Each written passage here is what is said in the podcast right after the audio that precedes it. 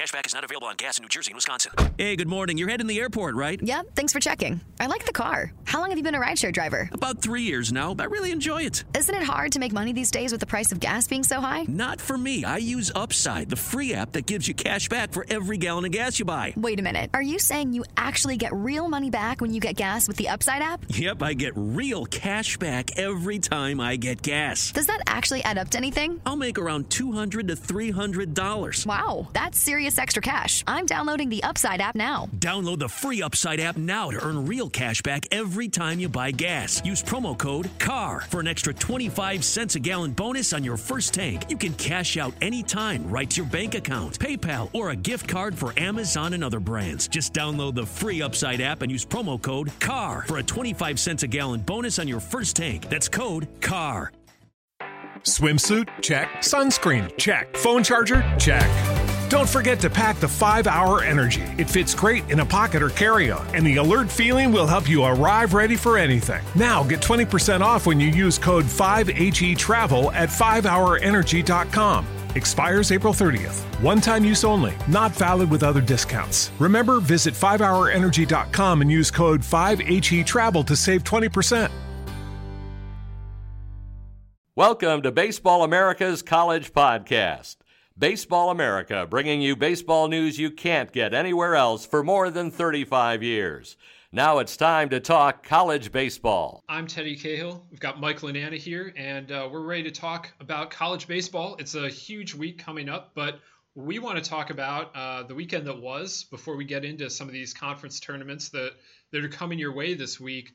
Uh, the regular season wrapped up for most teams around the country this week. Kind of some wild finishes out there, Mike, and um, there's it's a great time of year in college baseball. There's a lot going on.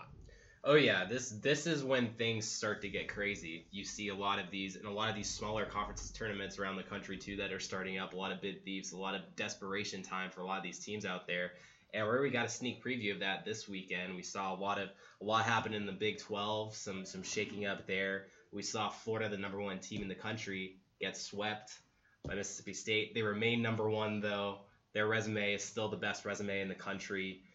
But yeah, this is this is the time of year you start hearing more about the draft too. The draft is coming up soon. It's a busy time in baseball America. It's a hectic time for all these players and coaches, and it's only going to get crazier the deeper we go. Absolutely, it's hard to believe that we're already just one week away from uh, from the selection Monday um, and, and, everything that comes with that. So, Mike, you, you touched on it there. Uh, Florida this week, they'd already won the SEC. Uh, they clinched that last week at home. They go to Starkville this week. Mississippi State really needed this. Uh, they needed something this weekend. They they came into the weekend 12 and 15 in the SEC. Um, their RPI wasn't that great. It wasn't that bad, but it wasn't that great. Um, they needed something to kind of push them into the tournament, and they got it uh, with a, a, sweep of Florida. Um, despite that, Florida remained number one in the top 25. Uh, we just felt like Florida still has pretty much by far the best resume in the country. They're the only Power Five conference school that has lost um, less than two uh, has less than two losing weekends. This was their first. They have 24 top 50 RPI wins. That's the most in the country. Um, they've really done everything they can all year. They're, they're the SEC champs uh, until this weekend, and they hit a speed bump in Mississippi State. And Mike, you know, what do you make of what the Bulldogs did this weekend? Yeah, well, like you said, it was something they needed to do. Uh, not necessarily to sweep, but obviously to, to win a game or ultimately win a series was something they very much needed to do to improve their postseason standing. We had a lot of questions last week. I know I did on Twitter, people asking me about why isn't Mississippi State in our field. Well, that's going to change. They're going to be in our field. They've played their way into it, obviously sweeping the number one team in the country it's been a tumultuous season for Mississippi State, starting with a, a sweep against Southern Miss opening weekend, and then Andy Cannizaro getting pushed out there at Mississippi State. They've dealt with a lot. It's been a roller coaster, but you have to give those players and you have to give Gary Henderson credit at the top of that team, the head coach there now. You have to give them credit for for keeping it together, for rallying here late in the season and putting themselves in good position here. Now they're they're back into the NCAA tournament picture. So to me, it was it was a loud, loud statement by the Bulldogs. And I think for all all three of us, though, all of us on the conference call last night, there really wasn't much argument about leaving Florida at number one. Though I, I think we all realized that this weekend was not a, a must-win situation for Florida by any stretch. They proceeded cautiously with their their pitchers and, and made sure that they were good to go. So to me, I, I, think it was both teams did what they needed to do. Mississippi State needed to pick up some big wins, and Florida needed to make sure that they have all their players ready to go and and chomping at the bit for the postseason coming up. Yeah, uh, they Florida rested Brady Singer or pulled Brady Singer. Um, they scratched him from his start on Friday with uh, a hamstring strain. It's not a serious injury. Um, he'll be back. He'll be fine they'll be fine as a team, I think. But I know that th- this is not the time of year you want this kind of thing to happen. I'm going to be very interested to see how they handle the SEC tournament this week, um, just how much they want to go out and, and win it, um, how they go about managing their pitching this week, and, and what that leads to. But ultimately, even if they, you know, flame out in Hoover, and this this stretch continues into next week, they're still going to be the number one seed going into the NCAA tournament. So they're still going to get a home regional, and they're still going to get you know a, a pretty favorable regional draw, and ultimately they're going to end up in a position where Brady Singer takes the mound at McKethan Stadium on Saturday in a regional.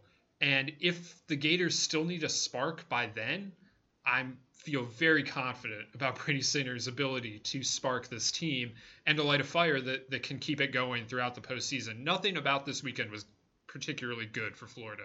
I don't know that there are that many positives that they can take. I guess Deacon Liput hit pretty well on Saturday.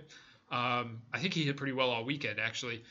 But, you know, they're very small things. But mostly this weekend, just a weekend to forget for the Gators. They'll move on uh, but a key weekend for Mississippi State, and they move into the top 25 at number 25. Also joining this week is another MSU. Missouri State checks in at 24, having won their second straight Missouri Valley title. Uh, they went down to DBU and won a series, and Mike, they have won 36 of their last 40 conference games over the last two years.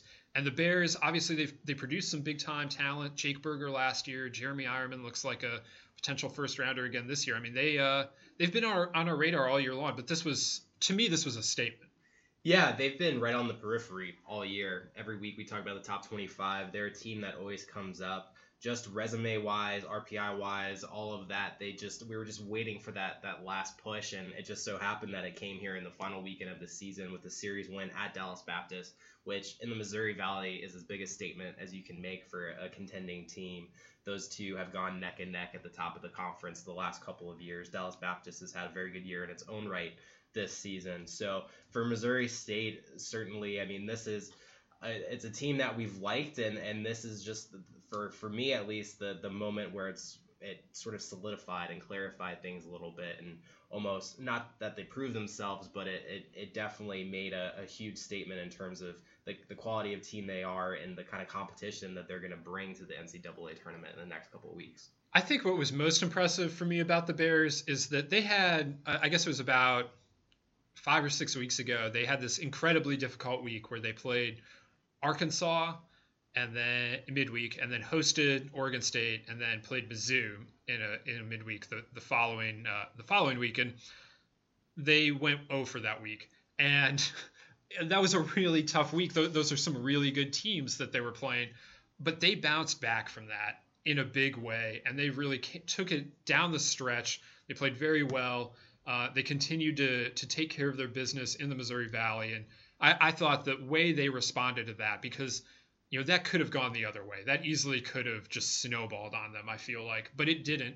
They they have an older team, a team that's been to super regionals a year ago, that knows how to how to take that stuff and and you know put it behind them and you know go back to doing what they needed to do uh, to win their conference. And that's the first time that Missouri State has won back-to-back regular season titles since they joined the Missouri Valley in, in 1991. So very impressive uh, all around from from the Bears. And one thing I will say about Missouri State too is passionate fan base. We've heard a lot from Missouri State fans this year, fans that were really, really pushing for us to rank them. And hey, we we appreciate the feedback, all kinds of feedback. We want people to, to care about our poll and to to pester us if they don't like something that we're doing. You finally got your wish. It only took until the last weekend of the season, but if you're a Missouri State fan and you've, and you've listened to these podcasts and you've been just sitting there stewing, thinking, when are they going to talk about Missouri State? When is Missouri State going to get in? Well, here you go. This is the podcast for you, Missouri State Nation. Absolutely, and you know I, I spoke with uh, third baseman Matt Brown um, last week for uh, for off the wall, and you know he talked about how this team has a championship mentality, and he thinks they can, uh, you know, go out and, and, make some noise in the postseason again this year. So I, this week was a big statement for that, and it also I you know should push them up to the two line. Um, they probably are going to end up back in Arkansas. Sorry, um, but they're very familiar with that, and it worked out pretty well for them last year. I, and maybe they've played themselves out of that since Arkansas may well be a national seed. But we'll get to that uh, later in the podcast. Before then, I want to talk about another team from Texas, the Texas Longhorns, who this week. Going into the weekend, they were there were two games behind Oklahoma State in the Big 12 standings, three games to play Texas, though, comes out with the Big 12 title. They swept TCU at home, while Oklahoma State got swept at home by Texas Tech. And Texas claims its first Big 12 title since 2011. Cody Clemens had a fantastic weekend, two huge home runs on Friday night, including a walk-off shot. Uh, and then he homered in, in his first plate appearance on Saturday to really get the Longhorns off on the right foot uh, and, and push them towards the title. And uh, you know, this Longhorns team in May has really been spectacular. Um, they were just a few weeks ago. They they lost a series at West Virginia, had fallen back to uh, three games out of first place with six games to play. They had a really tough series on the schedule still at Texas Tech, and um, it did not. The, the odds were not in their favor to to win this Big 12 title, but in part because Oklahoma State faltered down the stretch yes, that that is a part of this. But Texas did everything they could. They go five and one in the Big 12 down the stretch, win a series in Lubbock, sweep TCU, and and they come out with a you know a, a just a really great series win. They get the trophy. Just a, a great moment there in Austin. Oh yeah, no, no doubt. Especially with with everything they've gone through this year, with the passing of obviously the the great Augie Garrido, and they've they've had a lot of ups and downs on the baseball field as well this year. As a team that we really liked coming into this year, primarily because of their pitching staff and how deep they were pitching wise. But you mentioned Cody Clemens, and I feel like every week I, I, always look at box scores or watch the games and see him stepping up and, into some sort of clutch situation and coming through. He's really put them on on his back offensively these last few weeks. And there have been other guys who have stepped up as well. Zach Zubia comes to mind as someone who's been really good this year for Texas. But Cody Clemens has really claimed that leadership role on this Longhorn team and has been huge for them down the stretch. And the way they're playing right now, the way David Pierce has them rolling, they seem like a, a really dangerous club and a team, especially now that they're firmly right back in the, the hosting conversation. They're going to host. They're going to be dangerous. Uh, you could certainly see them making a, a deep run at the very least into super regionals, given what they've done this year and how they finished this season. Yeah, I, it's a it's a very dangerous club for the postseason. Uh, you can read more about Texas today uh, at BaseballAmerica.com in uh, in off the bat. And when I was talking with David Pierce yesterday, you know he he said that he thinks there's more in the tank. He doesn't think you know they're playing their best baseball of the year right now, but he thinks that they can still improve. That um, you know, he, he sees room for improvement in, in pretty much every facet of the game. And if they are able to find another level, um, they're really dangerous. You know, I I like their they have a solid pitching staff. Nolan Kingham threw a, a complete game on Thursday night that you know he really uh, you know stepped up and, and looked like the ace of the staff. And he's got the talent to do it. He absolutely does throughout the postseason. So that's certainly an encouraging sign and their their bullpen was great this weekend. I don't think their bullpen allowed a run uh, all weekend long, and um, yeah, they've got various options they can turn to down there. And um, you know, like Mike mentioned, Zubia has been very good hitting behind Cody Clemens, and now they have David Hamilton and Duke Ellis hitting in front of Clemens, and, and that's a really good top half of the lineup. And uh, you know, whoever gets paired up with with Texas throughout the postseason is is in for a tough matchup. No, there's there's no question, and it, it, it was fun to see how this Big 12 race unfolded because I know we were scratching our heads a little bit trying to figure out which way it was to go. Obviously, you have to give Oklahoma State a ton of credit for the run that they made, especially at the start of Big 12 play to, to rise to the top of those standings and to turn themselves. I mean, they got off to a tough start this year. You look at their non conference record, and they did not look like a tournament team. So for them to be able to turn things around and put themselves in the tournament by leading the Big 12 for as long as they did, credit to Josh Holliday and the rest of that staff. And, you know, give credit to Texas Tech, too, for going on the road and, and sweeping that series. You know, they're a team that, you know, you expected. I mean, we had them in the top 10 all year for the most part, and, and you expect them to win this conference. They were, you know, looking at, at fourth place potentially in the in the Big 12, and they stepped up in a big way. And you know they're fifth in the RPI right now, and it was something that I think they needed to sort of exert their dominance a little bit in conference play. And so for me, that was an encouraging sign if I'm a Red Raiders fan. They also really needed to show they could win on the road. I think um, to show the committee something. They hadn't won a road series all year, uh, so came down to the last one, but they got it, and they got it in a huge way. Um, they never that, that series never really felt that close. You know, they they really went out and coming off their finals break, they went to Stillwater with something to prove, and they did prove it. Um, you know, so and, and they with that they inserted themselves right back into the top eight seed race, and uh, you know they're going to go to Oklahoma City this week in the Big 12 tournament uh, with a chance to to maybe move into that um, along with Texas. Um, you know, I, I, think both of those teams can do it, especially if one of them winds up with uh, holding another trophy this week in Bricktown.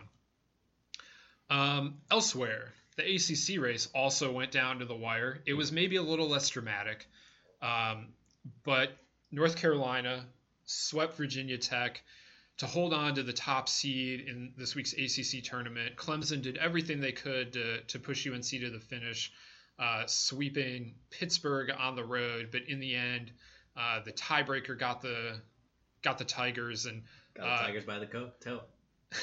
there we go. I slipped. I slipped up. That was a good one though. It, it, you got was, it. It was a good one, but I slipped up a little bit on the delivery. I'm a little bit ashamed. we, we need to go back and edit this out. I need to report that again so that we could we could fix that.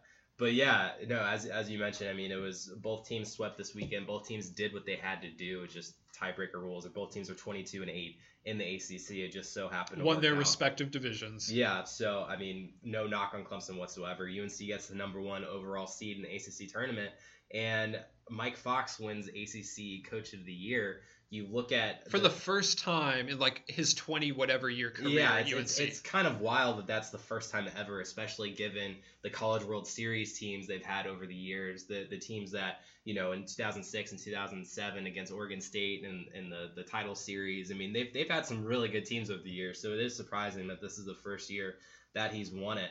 But you look at North Carolina, you look at what they've done this year obviously they got off to a difficult start. They dropped out of our top 25 early in the season, got off to a 7 and 7 start, and lost their first ACC series on the road at Louisville. And really, from that moment, they picked things up, they pieced things together, they found the right formula on the mound and uh, lineup wise, and um, I, I wrote the, the cover feature for our last story on North Carolina on their analytical approach, their analytics department that they have that's student run, and how that's impacted the way that they play, the way they manage their team. And certainly, you know, in their second year doing that, that's played a role in, in diagnosing the issues that they face and fixing them faster than maybe they would have fixed them in years past, finding the right roles for guys based on data and the analytical information that they have. But you know, UNC uh, just a, a, sensational finish for the Tar Heels. This is the team that we envisioned in the preseason, given all their depth on the mound and the returning experience that they had in the lineup. And the biggest news for UNC, other than winning the, the ACC, is they get their ace back. They got Gianluca Dalatri back after not pitching since February. Only made two starts this year and missed the rest of the year. He pitched on Saturday uh, against Virginia Tech, only through the first four innings, but he looked excellent. He was up to 94. He was he was commanding his fastball really really well in the low 90s. 20 of his first 22 pitches were strikes. He was also commanding his breaking ball and his changeup. Looked like he hadn't missed a single start. Looked like he was he was ready to go. Another four innings if they needed him to throw that many. He only finished with a little over 40 pitches in four innings. So that's a huge boost for Carolina going forward. He's going to pitch again in this ACC tournament at some point this week to get him ready for regionals. But when you have a team that that's kind of mixed and matched a little bit on the mound this year, weekend rotation rise, they've they've tried a few different orders. Eventually settled settled on JUCO transfer Cooper Cooper Criswell. It's a tough name to say. There's it's alliterative. Um, Cooper Criswell as their their Friday starter uh, in in place of Luca Dalatri. But now you get that additional arm. It makes them that much deeper and it makes them scarier because this is a team that we envisioned before the season as a number six preseason team.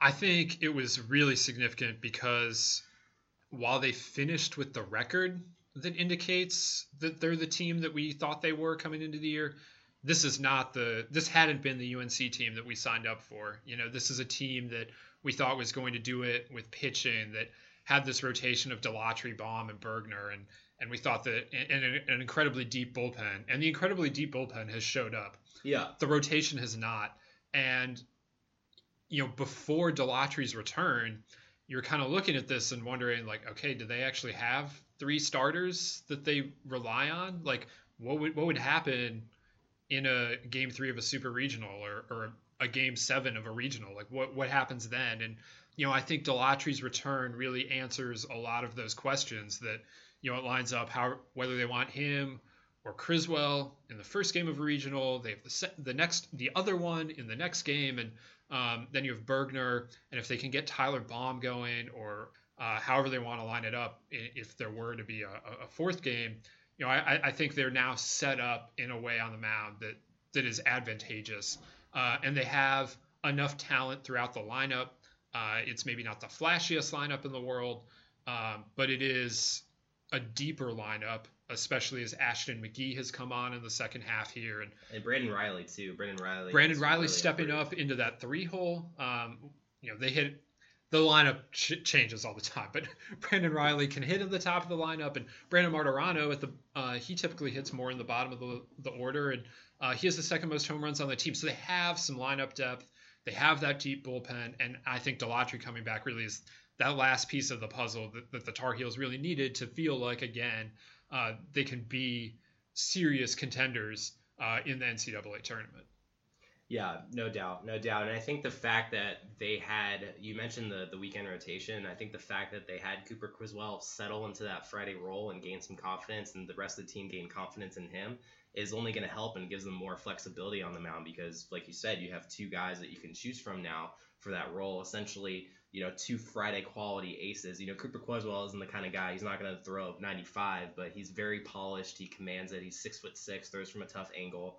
Uh, he's a, he's got a good starter's repertoire, and it also allows you guys like Tyler Baum and Austin Bergner. They've been inconsistent this year, but they've had flashes of dominance. They have the stuff to dominate, but it allows you to have a little bit of a shorter leash on them and not have to lean on them as heavily. And you can lean on Dalatri and Criswell, you know, going forward in this tournament. So I think it puts them in a really good position pitching wise. It's it's like a huge trade eh, at the the trade deadline and getting a, an ace. It's like the Astros trading for Verlander last year. Not saying Dalatri's as good as Verlander. That's a big jump to make, but it's it, it could be a comparable kind of boost to a team going into the postseason. Yeah, absolutely. I mean, there's no question you want your opening day starter back. There, there's, yeah. you know, no matter what team we're talking about, that's what you want, and and they got it back. One team that isn't getting its opening day starter back is Florida State, but the Seminoles have continued to roll this season uh, after losing Tyler Holton. They've been very impressive, and this weekend was another very impressive uh, series for them against North Carolina State. They get two walk-off home runs and extra innings to to win that series in dramatic fashion, uh, and and I felt like they really needed that one um, to kind of shore up their hosting uh, chances. Like that, they're now pretty well assured of hosting, yeah. regardless of what happens in the ACC tournament. And they're right back to the edge of the national seed discussion. Uh, and, and, there are a lot of really interesting things about their resume. They played one of the harder ACC schedules. Uh, you know, they were in the tougher division, and then they caught both Duke and UNC in crossover. Uh, so those are the top two teams in the other division. And Florida State wore it a little bit ACC schedule wise, but they come out looking pretty good. Yeah, no, I, I think it's we both agreed that it was a series that they needed to to remain firm in the hosting discussion.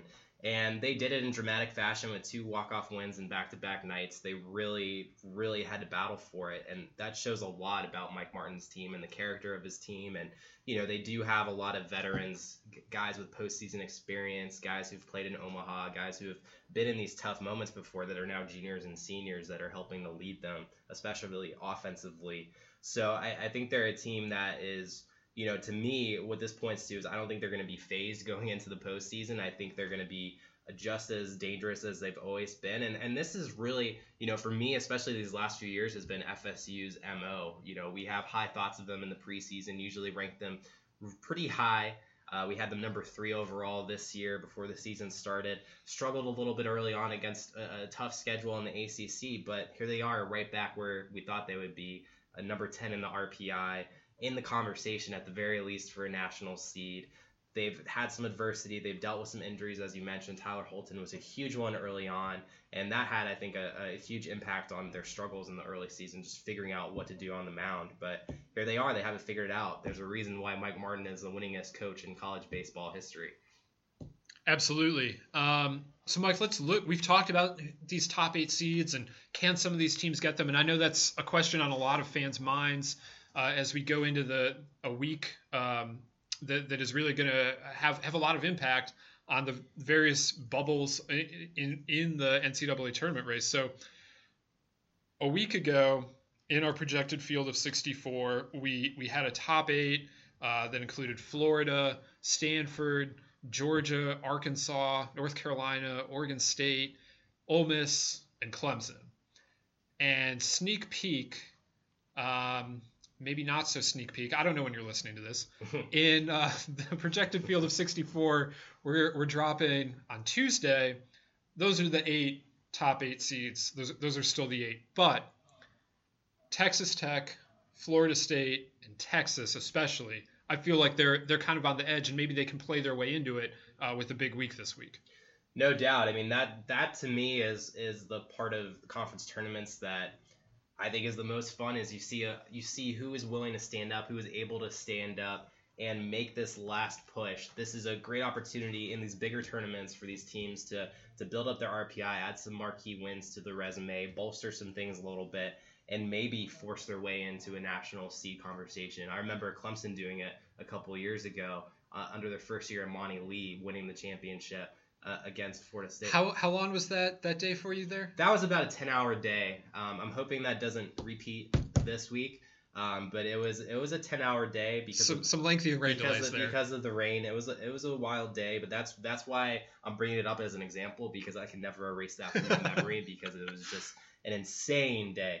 But in any event, you know that's that's an example that comes to mind of a team that can play its way into the national eight seed conversation by winning a conference tournament or at least making a deep push into the conference tournament. So it, while while I feel good about these eight teams that I have, the, if the if the field were to be created today and conference tournaments weren't a thing, I, I think these are without question the eight teams.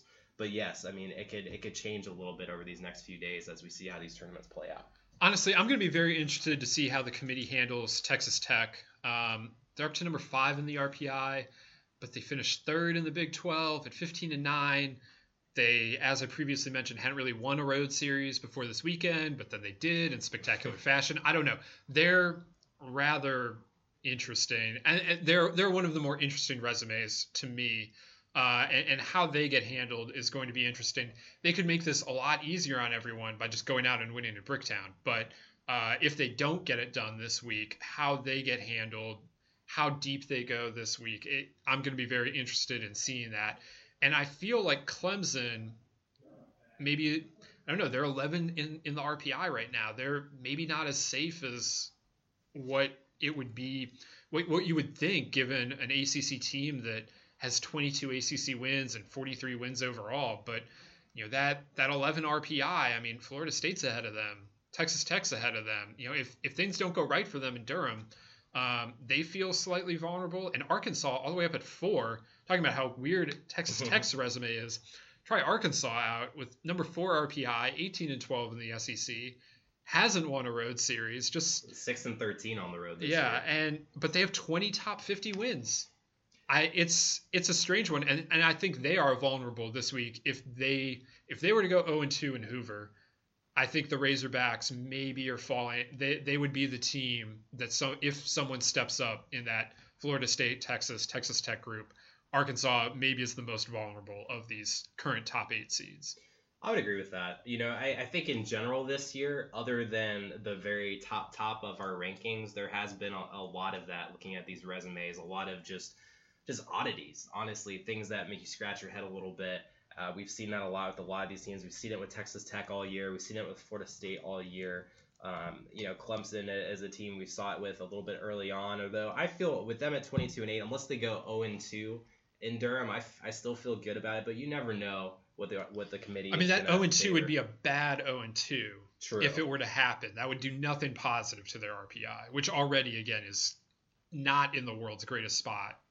Yeah, it's it's uh, you know obvious obviously you would feel a little more comfortable as a Tigers fan if they were inside the, the In- top ten. In general, if you're wondering what your team needs to do this week, I, I think it starts with maybe don't go 0 and 2. That that that, that feels like a good start. It's it's helpful. It's it's it's helpful to. In general, the committee seems to like to. I mean, in my experience, uh, you know, I'm not an expert, but in general, it seems like the committee likes teams who win games.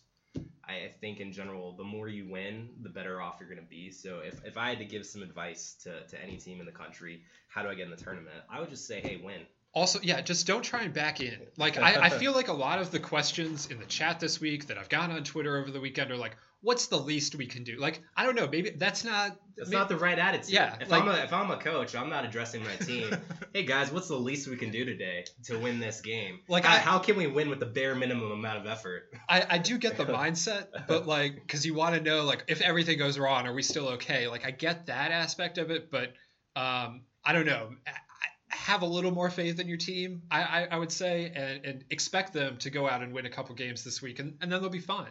Yeah, I mean every team other than you know the the very top of the top has a little bit of uncertainty going into it. At least if not in getting into the tournament, you know, in terms of hosting and, and national seed and, and things like that. You know, other than you know a team like Florida, Stanford, you know those guys at the very top. There there there are things that can change. There are things that are flexible here. So I mean the, the best course of action is just to try not to lose. Just try to continue to do what you've been doing all year. Or if you haven't won a lot this year, win the tournament. That I mean, that is the beauty of conference tournaments, right? Especially in in bid in leagues that are usually one bid leagues. You know, you it didn't matter that you you didn't win the conference regular season because you have you have a chance now, and, and you have a chance to to play your way in. And Mike, let's talk about some of those teams that could play their way in or play their way out this week. Let, us look at the bubble.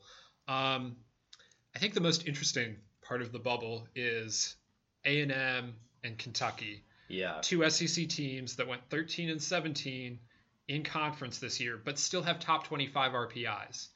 Um, Yeah, it's it's it's head scratching. 13 and 17 is not getting it done. And in the SEC, so the the format, the way it works is the top four teams get buys, and every teams five through 12 essentially have a play-in game on Tuesday. And Kentucky and to a playing game to get to the the more regular double elimination portion of the tournament before it turns into single elimination again. It's a strange format down in Hoover. Um, These are all a little bit strange. it's true. Um, so Kentucky and A and M are the first two games of the SEC tournament Tuesday morning, and for both of those teams, those feel like absolute must wins because the way the committee looks at this, conference tournament games get counted to your conference record. So lose those games, and the Aggies and the Wildcats would be 13 and 18 in the SEC.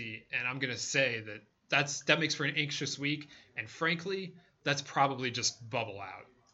Yeah, it's it's a very peculiar situation for both of those teams, just because given the way that they both started their seasons, given just the talent on both rosters and what we envisioned for both teams. I mean, it wasn't that long ago, it was a couple months ago, we're talking about Kentucky as if you know they were one of the best teams in the country, and you look at the talent on the team, and you could still make that statement in terms of talent that okay, maybe they should be one of the best in the country, but for whatever reason, they've they've struggled here down the stretch in SEC play. They've they've dropped series. I mean, they're getting swept uh, th- this weekend did them no favors. I mean, being 13 and 17. If some, they just won once at Vanderbilt, yeah, they could feel so much better about it. I mean, at some point, you are what your record says you are.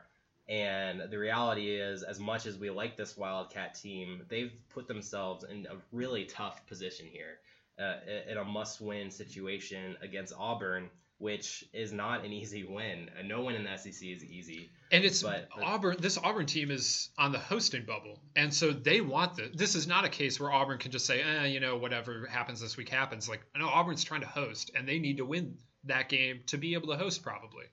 Yeah, it's it's just a lot of bubbles going at it, and when when when bubbles go, A and M knows about bubbles though, right? Oh yeah, A and M knows knows a lot about bubbles. So um, for those of you who aren't familiar, uh, they, they blow bubbles. Uh, they have bubble machine. They have like a bubble machine after after their home runs. Is it a machine? It's got to be a machine. No, no those you are machines. Just, you can't just have. I'm sure person. there are some people out there with yeah. like just like the the little wand bubbles, but no, they're they're like some like serious like very intricate machines. Yeah, because I because I I was there. I was in College Station for a super regional. I saw the bubbles. I didn't see the machines, but oh, no, they're, I, they're, I, had to, I had to assume just because I mean tweet your bubble machine at MLananna. Yeah, I want to see your bubbles.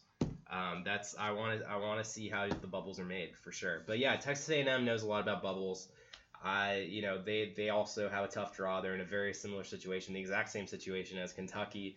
They're facing Vanderbilt who Vanderbilt is obviously coming off the sweep of Kentucky uh, this past weekend. It's Teddy's to be there. He's to keep you updated. Whoever wins, whoever loses in that tournament, it's to have a big ripple effect on our 64 and on what the committee decides next week on Monday. So I'll tell you, I don't think anyone's really going to need coffee in Hoover tomorrow. I think that we're going to get some immediate drama, and you know, the, immediately like the the first two games of this tournament, there is going to be no settling into it. It's going to be must-win scenarios from the jump, and I mean, like that's not something that we usually get in Hoover. It, it takes a little while to to build some of the suspense sometimes, at least into the night. Um, I bet you still drink some coffee, though. You know, I'm not I'm not that big of a coffee guy. You know this. I know, I know that, but at some point it's. Oh, uh, I maybe not. I maybe not tomorrow, but there will be lots of coffee that, consumed. That tournament to survive that tournament, you need coffee. It's uh, it's quite a. It's a bear of a tournament. Yeah, it's uh. So looking elsewhere on the bubble, be, beyond the Kentucky A&M conundrum, let's look out west for a second here, Mike, with Arizona and Washington. And I, I, I know we've talked about this before Arizona um, this week won a series against Arizona State, got a huge win on Saturday in the third game to claim the series, and that was really a must-win because they're sitting at 12 and 15 in the Pac-12 going into the final weekend. Um, frankly, this might be a must-sweep when they go to Oregon just to get back to 500. Uh, they have the RPI, they have a lot of things going for it, but if they don't win the series this weekend, they're done. And it, you know, even if they do, I mean, they're still going to be what like sixth in the Pac-12. So yeah, they're sixth right now. It's and, and they're facing eighth place Oregon. You know, I, I, think they can do it. I think there's I think there's a path there, but I, I'm not sleeping well if I'm on Arizona right now. You know, I'm nervous heading into this weekend. And that's a team that has yet to win a weekend on the road. They they have no winning road weekend. So much like Texas Tech last week, Arizona needs one in its final weekend to to really you know give itself a chance. Uh, Washington, meanwhile, welcomes Stanford in, and this is a really interesting series from a few different perspectives. So Stanford is trying to clinch the Pac-12 title. They just need one win or an Oregon State loss to do it, and it would be their first title since 2004. So that Stanford trying to do that on the one end, Washington, their RPI is not good but they are tied with UCLA for third in the uh, in the Pac-12. They're 18 and nine in the Pac-12, and we've seen in the past teams from the Pac-12. UCLA did this last year with RPIs in the 60s. They uh, if they finish really well in the Pac-12, they can get in, and it seems like that's the position the Huskies are in this weekend. But they probably they can't afford to be swept this weekend. No, they can't. They need at least one win against Stanford this weekend for the for the mere fact that their RPI is at 71 right now. Uh, a win against Stanford, the number two RPI team in the country, obviously that RPI gets a little better at the very at the very least. They they need a win this weekend. Uh, you know, they're a team that, you know, really the, the middle of the Pac 12, we've been waiting for one of those teams to emerge this year, whether it be Washington, Arizona, Cal. At, at one point, seemed like a team that had a chance to, to break into that conversation as as well. You know, to me, it seems like Washington has the easiest path here in that they don't necessarily have to win a series; they just have to win one game this weekend to really secure things for them. Arizona, it's, it's a little shakier. It's doable, but it's a little shakier. It's the the Pac-12 and and really the you know the West West Coast in general, other than the the top top of the top teams this year it's been uh, it's been tough to figure out. You know, um, we saw go into the Big West. We saw Cal State Fullerton come all the way back after their tough start to to win that conference. But eh, you know, other than that, in terms of at large teams, it's been it's been tough to figure out. Okay, who who belongs in this tournament field, especially when you have a conference like the SEC where you have all these teams who have you know RPIs in the in the 20s and 30s and teens that have losing records in the SEC and trying to balance that with a team like Washington that's 18 and 9 in the Pac-12, but 28 and 22 overall and 71 in, in RPI. It's uh, you know I think the committee has some really tough decisions cut out for them um, uh, coming up this weekend. So I don't I don't envy them. Although then again we're doing the same exact thing. We're just we, we are um, we we definitely are. Mike, you're going to be at the ACC tournament.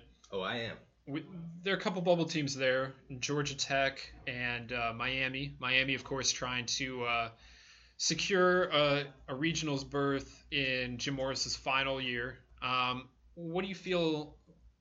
What's your read on those two teams, the, the Yellow Jackets and the Canes, going into this week? Yeah, well, I think I think they're both certainly capable. And looking at the path that they have to take, I mean, they, they both play t- on Tuesday. Uh, Miami plays Notre Dame. That's that's a winnable game for the Hurricanes. Georgia Tech plays Pitt. Again, that's a winnable game for the Yellow Jackets. Um, you know, from there, obviously it gets harder. Miami faces Clemson, and Georgia Tech faces North Carolina. Uh, t- two games that are going to be very difficult, given that those are the teams that won their respective divisions.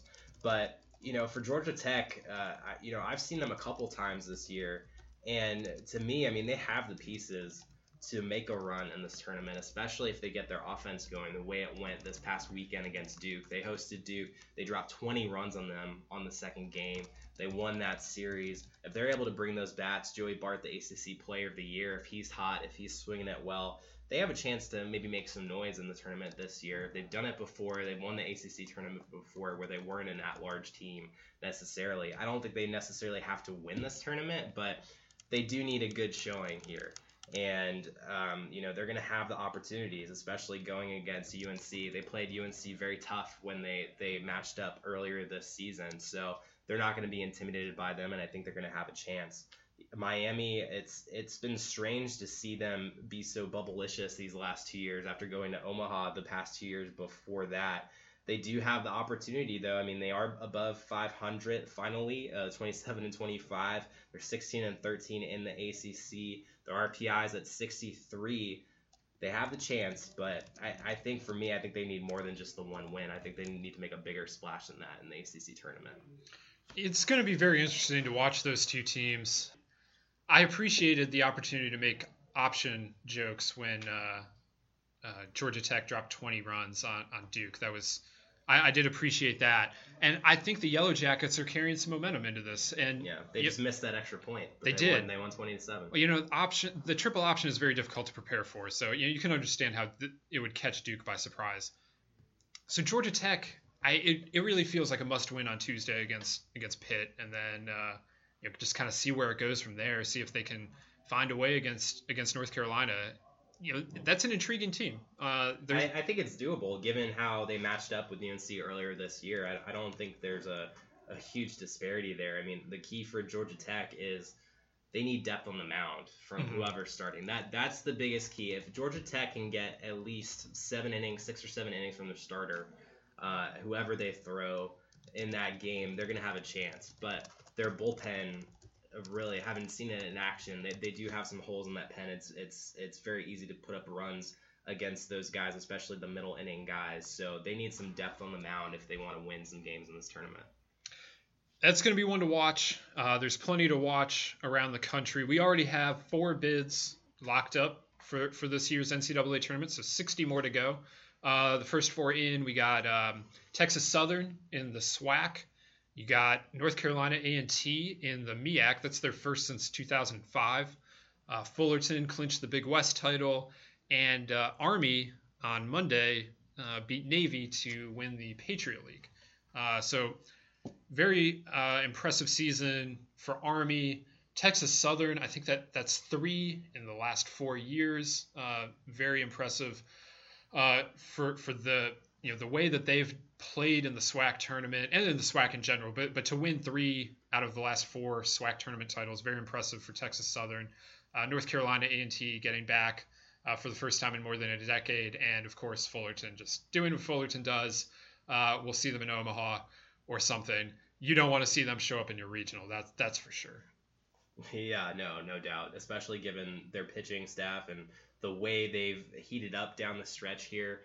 They've done this the last few years. This is this is what Rick Vanderhook's club does. This is a more extreme version. It, it but, is. but it is still a version It's- of it. uh, he's a, he's a magician. I'll, I'll tell you what. He's you know for my next act, I'm gonna I'm gonna start 0 20 next year, and you know I wouldn't be surprised. I wouldn't put it past him at this point. Every hole that they've dug themselves into the last few years, they've dug out of and made a deep run in the postseason. So if if they were one of the eight teams to make it to Omaha, I would not be surprised. And we mentioned earlier the the emotional, you know, way Texas responded to Augie Garrido's death. It, you saw the same thing out at Fullerton. Those guys weren't recruited by Augie, like unlike the Longhorns, who a lot of that team was. Um, but he still meant so much to that program.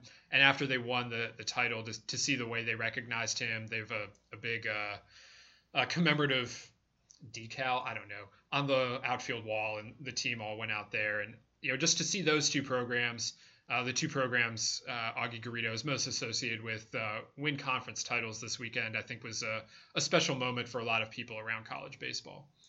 We got plenty more to come this week, plenty more bids, uh, tickets to be punched, uh, bubbles to be busted, all sorts of stuff uh, here in the conference tournaments to come And baseball to be played. there there will be baseball, I suppose. I guess that's a thing that happens. There will be a lot of it played this week, actually, uh, all over the place. Hopefully, not too much rain. That that's another thing that happens a lot of times Well, with conference tournaments. Well, now it's gonna happen because he said it. That's okay. It was happening anyway. So we'll be back here to talk about it uh, next Monday. We'll we'll we'll have a field of 64, a real field of 64 to discuss, uh, and I'm sure we'll break it down in, in all sorts of various ways. But keep it tuned to baseballamerica.com throughout this week. Uh, there will be projected field of 64, plenty of content from the, these conference tournaments and uh, all sorts of fun stuff. And as Mike mentioned earlier, the draft is around the corner. So if that's a thing you're into, there there are plenty of scouting reports to be read. Uh, there's a there's a the BA 500 is listed. Um, there's all sorts of stuff there to to keep you busy and uh, over the next few weeks before the draft. Make sure to continue to follow us at baseballamerica.com and on Twitter. He's Mike Lananna at M Lananna on Twitter. It's a, it's a tongue twister. I'm Teddy Cahill. I'm at Ted Cahill on Twitter. And uh, we'll be back here next week to talk with you guys. Thanks a lot for listening. This concludes our program. Want more in depth baseball coverage? Be a better fan. Visit baseballamerica.com to get more comprehensive baseball coverage. Everybody in your crew identifies as either Big Mac Burger, McNuggets, or McCrispy Sandwich. But you're the filet fish Sandwich all day. That crispy fish, that savory tartar sauce, that melty cheese, that pillowy bun. Yeah, you get it. Every time. And if you love the filet of fish, right now you can catch two of the classics you love for just $6. Limited time only. Price and participation may vary. Cannot be combined with any other offer. Single item at regular price. Ba-da-ba-ba-ba.